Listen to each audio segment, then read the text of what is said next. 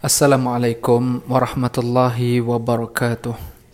الحمد لله رب العالمين والصلاة والسلام على سيد المرسلين إمام المتقين وقدوة الناس أجمعين سيدنا محمد وعلى آله وصحبه أجمعين.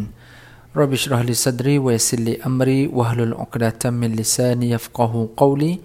سبحانك لا علم لنا إلا ما علمتنا إنك أنت العليم الحكيم. لا حول ولا قوة إلا بالله العلي العظيم اللهم أدخلنا مدخل الصدق وأخرجنا مخرج الصدق واجعلنا من لدنك سلطانا نسيرا اللهم أرنا الحق حقا وارزقنا اتباعه وأرنا الباطل باطلا وارزقنا اجتنابه ثم أما بعد Syukur kita pada Allah Subhanahu Wa Taala pada hari ini kita sekali lagi dihidupkan dan dibangkitkan dalam bulan Ramadan kita ucaplah terima kasih kepada Allah. Seawal kita bangun pagi ucaplah terima kasih ketika dalam salat menerusi surah al-fatihah ucaplah terima kasih kita menerusi alhamdulillah mungkin selepas makan. Ucaplah alhamdulillah itu mungkin ketika keluar tandas. Maka banyak ucapan-ucapan syukur dan puji itu kepada Allah atas kurniaan nikmat kemudahan kesejahteraan dalam hidup kita. Sesuatu lagi anda bersama dengan saya Ustaz Syarizan Daud dalam motivasi pagi Terima kasih kerana terus memberikan uh, peluang kepada saya untuk berkongsi perkara-perkara yang baik untuk kita sama-sama dengar, hayati dan juga yang paling utama adalah bagaimana kita boleh mengamalkannya. Terima kasih juga kepada Puan Mazlina Ismail selaku penerbit kita. Dan tuan-tuan dan puan sekalian, hari ini kita nak berbicara satu lagi topik dalam motivasi pagi iaitu berkaitan dengan Ramadan Syahrul Quran. Ramadan adalah bulan Al-Quran. Okey. Bila sebut Ramadan, dia bukan sekadar puasa. Bila sebut Ramadan, dia bukan sekadar sahur. Ramadan bukan sekadar terawih. Ramadan bukan sekadar sedekah. Ramadan bukan sekadar doa. Ramadan bukan sekadar berbuka puasa. Bukan. Eh, bukan sekadar itu tetapi ada satu juga lagi perkara yang penting dalam Ramadan iaitu Ramadan adalah Al-Quran. Okey. Tuan-tuan rahmati Allah, Allah sebut dalam suratul Baqarah ayat 185, auzubillahi minasyaitonirrajim. Syahrul Ramadan alladhi unzila fihi al-Qur'an hudan lin-nasi wa bayyinatin minal huda wal furqan. Allah sebut dalam surah Al-Baqarah ayat 185, bulan Ramadan, bulan diturunkan Al-Quran, petunjuk bagi manusia dan pembeza di antara kebenaran dan kebatilan.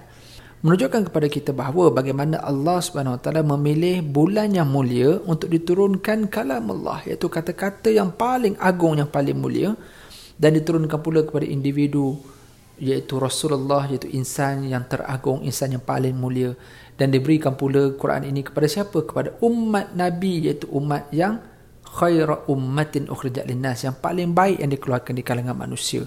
Sesedagi sekalian, perkataan yang baik diturunkan pada bulan yang baik, kepada Rasul yang terbaik dan kepada umat yang terbaik dan itulah Al-Quran dan juga Ramadan. Sesedagi, tuan-tuan dan perempuan yang dirahmati Allah, bila kita bercakap pasal Ramadan dan Al-Quran, jadi jangan sesekali kita terlepas pandang bahawa kepentingan dan keutamaan kita dalam berdamping dengan Al-Quran sepanjang bulan Ramadan. Okey, saya nak mulakan dengan satu hadis Nabi sallallahu alaihi wasallam diriwayatkan oleh Ibnu Abbas Rasulullah bersabda um, kata Ibnu Abbas kan Rasulullah SAW ajadun nas wa kan ajwadu ma yakunu fi Ramadan hina yalqahu Jibril wa kan yalqahu fi kulli lailatin min Ramadan fayuda fayudarisuhul Quran fa Rasulullah sallallahu alaihi wasallam ajwada bil khairi min ar-rihil mursalah. Kata Ibnu Abbas Rasulullah sallallahu alaihi wasallam adalah manusia yang paling dermawan dan nabi paling dermawan bila? Dalam bulan Ramadan. Dalam nabi itu seorang yang sangat dermawan pada bulan lain tapi Ramadan lagi dermawan berganda-ganda dermawannya Rasulullah. Dan dalam bulan Ramadan juga bukan sekadar nabi itu dermawan disebut dalam hadis ini kata Ibn Abbas Jibril alaihissalam sentiasa menemui Rasulullah pada setiap malam Ramadan untuk mengajarkan Al-Quran mudarasahul Quran. Dan mudarasah maknanya Nabi akan baca dan Jibril akan semak Rasulullah sallallahu alaihi wasallam. Dan keadaan Rasulullah ketika ia ditemui oleh malaikat Jibril adalah lebih dermawan daripada angin yang berhembus. Maknanya Nabi ni terlalu banyak buat benda baik dalam bulan Ramadan dan Al-Quran terlalu banyak baca Quran, terlalu banyak sedekah, terlalu banyak semayang, terlalu banyak amal soleh. Itulah Rasulullah sallallahu alaihi wasallam dan benarlah Rasulullah dengan Al-Quran tidak boleh dipisahkan bila mana Sayyidatina Aisyah Ummul Mukminin pernah ditanya oleh sahabat macam mana akhlak Rasulullah maka jawab Sayyidatina Aisyah radhiyallahu anha kana khuluquhul Quran. Akhlak Nabi adalah Al-Quran. Mana apa saja yang ada dalam Al-Quran itu itulah yang diamalkan oleh baginda Rasulullah sallallahu alaihi wasallam. Quran ini sesedari sekalian memang ada banyak keutamaan. Kita akan sebut sekejap lagi keutamaan-keutamaan dan fadilat-fadilat Al-Quran apatah lagi dalam bulan Ramadan. Dan Quran ini kalau kita nak baca kita kena baca dengan haqqatilawatih ha, prinsip Quran ni kalau kita baca haqqatilawatih haqqatilawatih ni kata Imam Ghazali iaitu kita baca Quran dengan kita melibatkan lidah kita maknanya kita keluarkan suara kita kemudiannya akal kan kita fikirkan apa yang kita baca tu dan juga hati kita. Maknanya lisan lidah kita bertugas untuk baca sesuai dengan hukum tajwid dengan tertilnya dengan lagunya. Akal pula tugas dia apa? Untuk memahami artinya dan hati pula kalbu pula bertugas untuk meresapi dan merenungi segala maknanya agar dapat mengambil istifadah mengambil fadilat nasihat dan pelajaran maka dari situlah dia akan mentaati perintah Allah dan akan meninggalkan larangan Allah Subhanahu Taala. Okey saudara sekalian, kenapa kita perlu baca Quran dalam bulan Ramadan? Paling utama sebab dia pemberi syafaat di hari kiamat. Sabda Nabi sallallahu alaihi wasallam Nabi kata apa? Iqra'ul Quran fa innahu ya'ti yaumil qiyamati syafi'an li ashabi. Bacalah Al-Quran kerana Quran itu dia akan datang memberi syafaat kepada para pembacanya pada hari kiamat. Inilah hadis riwayat Muslim. Jadi bacalah Quran. Bulan lain kita baca boleh jadi syafaat. Bayangkan kalau baca bulan Ramadan lagi berkena ganda syafaat kita boleh dapat. Sebab Ramadan kan dia akan menggandakan. Mana kalau bulan lain kita baca dapat satu lesen syafaat. Tiba-tiba Ramadan dia akan dapat perganda-ganda sehingga 700 kali ganda kan. Kita, kan kita dah pernah sebut awal-awal dulu. Kalau Ramadan ni memang akan memberikan gandaan yang banyak dan dalam hadis Nabi Nabi kata apa? Kullu amal ibn Adam yudha'aful hasanatu ashru amsalha ila sab'ati mi'atin di'fin. Qala qala Allah azza wa jalla illa sawmi fa innahu li wa ana ajzi bih. Amalan setiap orang balasannya dilipat gandakan dan setiap kebaikan dibalas dengan 10 kali ah, lipat 10 kali gandaan sehingga pada 700 kali ganda. Dan firman Allah kecuali puasa. Ha, kerana sesungguhnya puasa itu adalah untukku dan aku sendiri yang akan membalasnya. Sesedari yang dirahmati Allah Taala sekalian, okey, jadi kalau Ramadan kita baca dapat syafaat, eh Ramadan bulan lain kita baca dapat syafaat, bayangkanlah Ramadan berganda-ganda syafaat kita boleh dapat. Okey, itu nombor satu.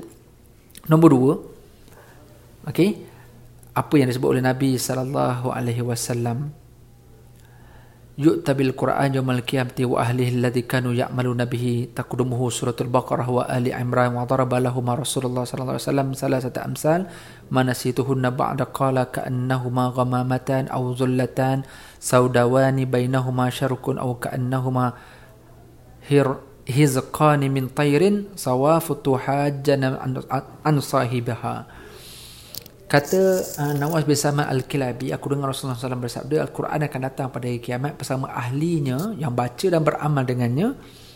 Dan yang pertama sekali adalah yang beramal dan baca surah Al-Baqarah dan juga Ali Imran. Maksudnya di start surah-surah yang awal dalam Al-Quran. Kemudian Rasulullah SAW memberi beberapa gambaran tentang orang yang yang apa baca Al-Quran ini Eh, Nabi kata apa? Dia seperti dua tumpuk awan hitam yang di antara keduanya terdapat cahaya atau seperti dua kelompok burung yang sedang terbang dalam keadaan hendak membela pembacanya. Jadi Quran ini dia akan datang macam satu awan tau. Dia akan menaungi kita pada hari kiamat. Masya Allah. Sesedari yang dirahmati Allah sekalian. Quran juga antara uh, kelebihan dia, dia akan menjadi hujah dan juga pembela kita. Okay? Jadi kalau kita ada beberapa kesilapan, kekurangan sepanjang hidup kita, sebabkan kita baca Al-Quran, Quran ini dia akan mendinding kita. Sebab secara logiknya pun kalau kita boleh faham, kita baca Quran, dah banyak ayat kita baca, maka lepas baca Quran mustahil kita nak mengumpat orang. Lepas baca Quran mustahil kita nak memfitnah orang. Ha, jadi Quran ini dia akan jadi pembela kita. Ya, dia akan orang kata apa antivirus kita, dia akan jadi pendinding kita. Jadi penting eh kita baca Al-Quran sebab Quran itu dia akan membenteng kita percayalah saya cakap sebab bila kita dah syaratnya kena baca banyak lah kalau baca setakat baca Qul Allah susah juga betul Ramadan baca banyak-banyak kan peruntukkan masa banyak-banyak saya bagi uh, perumpamaan mudah uh, bagi orang yang lancar baca Quran lebih kurang seminit setengah ataupun dua minit boleh dapat satu muka surat. Bermaksud tiga minit atau empat minit, kita kata lima minit lah untuk sehelai. Okey, satu juzuk ada sepuluh helai, ada dua puluh muka surat. Ha, jadi ambil lah sepuluh minit ambil dua helai. Sehari dua helai untuk satu waktu solat. Sepuluh minit je kita perlukan. Lima minit sebelum semayang, lima minit selepas semayang kita dapat dua helai. Okey, bila dapat dua helai, lima waktu solat maka kita boleh habis satu juzuk sebenarnya sehari eh jadi Quran yang banyak kita baca tu dia akan boleh menjadi pembenteng atau pendinding kita atau pembela kita di dunia dan juga di akhirat sesedari yang dirahmati Allah Subhanahu wa taala sekalian antaranya orang yang melazimi al-Quran itu maka dia akan um, bersama dengan para malaikat.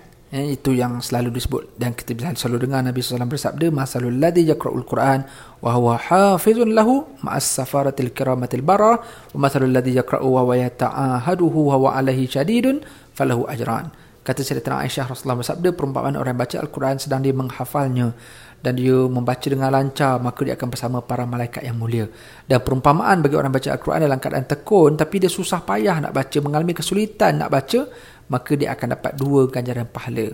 Pahala sebab baca dan juga pahala kerana kepayahan tersebut.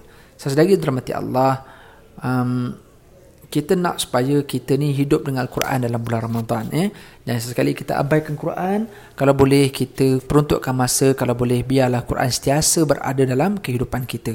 Biarlah kalau kita rasa kita tak faham Quran sekalipun. Jangan risau kerana Quran itu tetap memberi kebaikan kepada kita. Eh? InsyaAllah sesedari sekalian.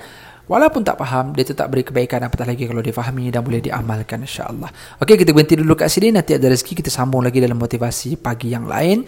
Saya Ustaz Syarizan Daud. Mohon maaf salah silap saya dan mohon doakan saya dan saya doakan kebaikan kepada anda semua insya-Allah. Jumpa lagi. Wassalamualaikum warahmatullahi wabarakatuh.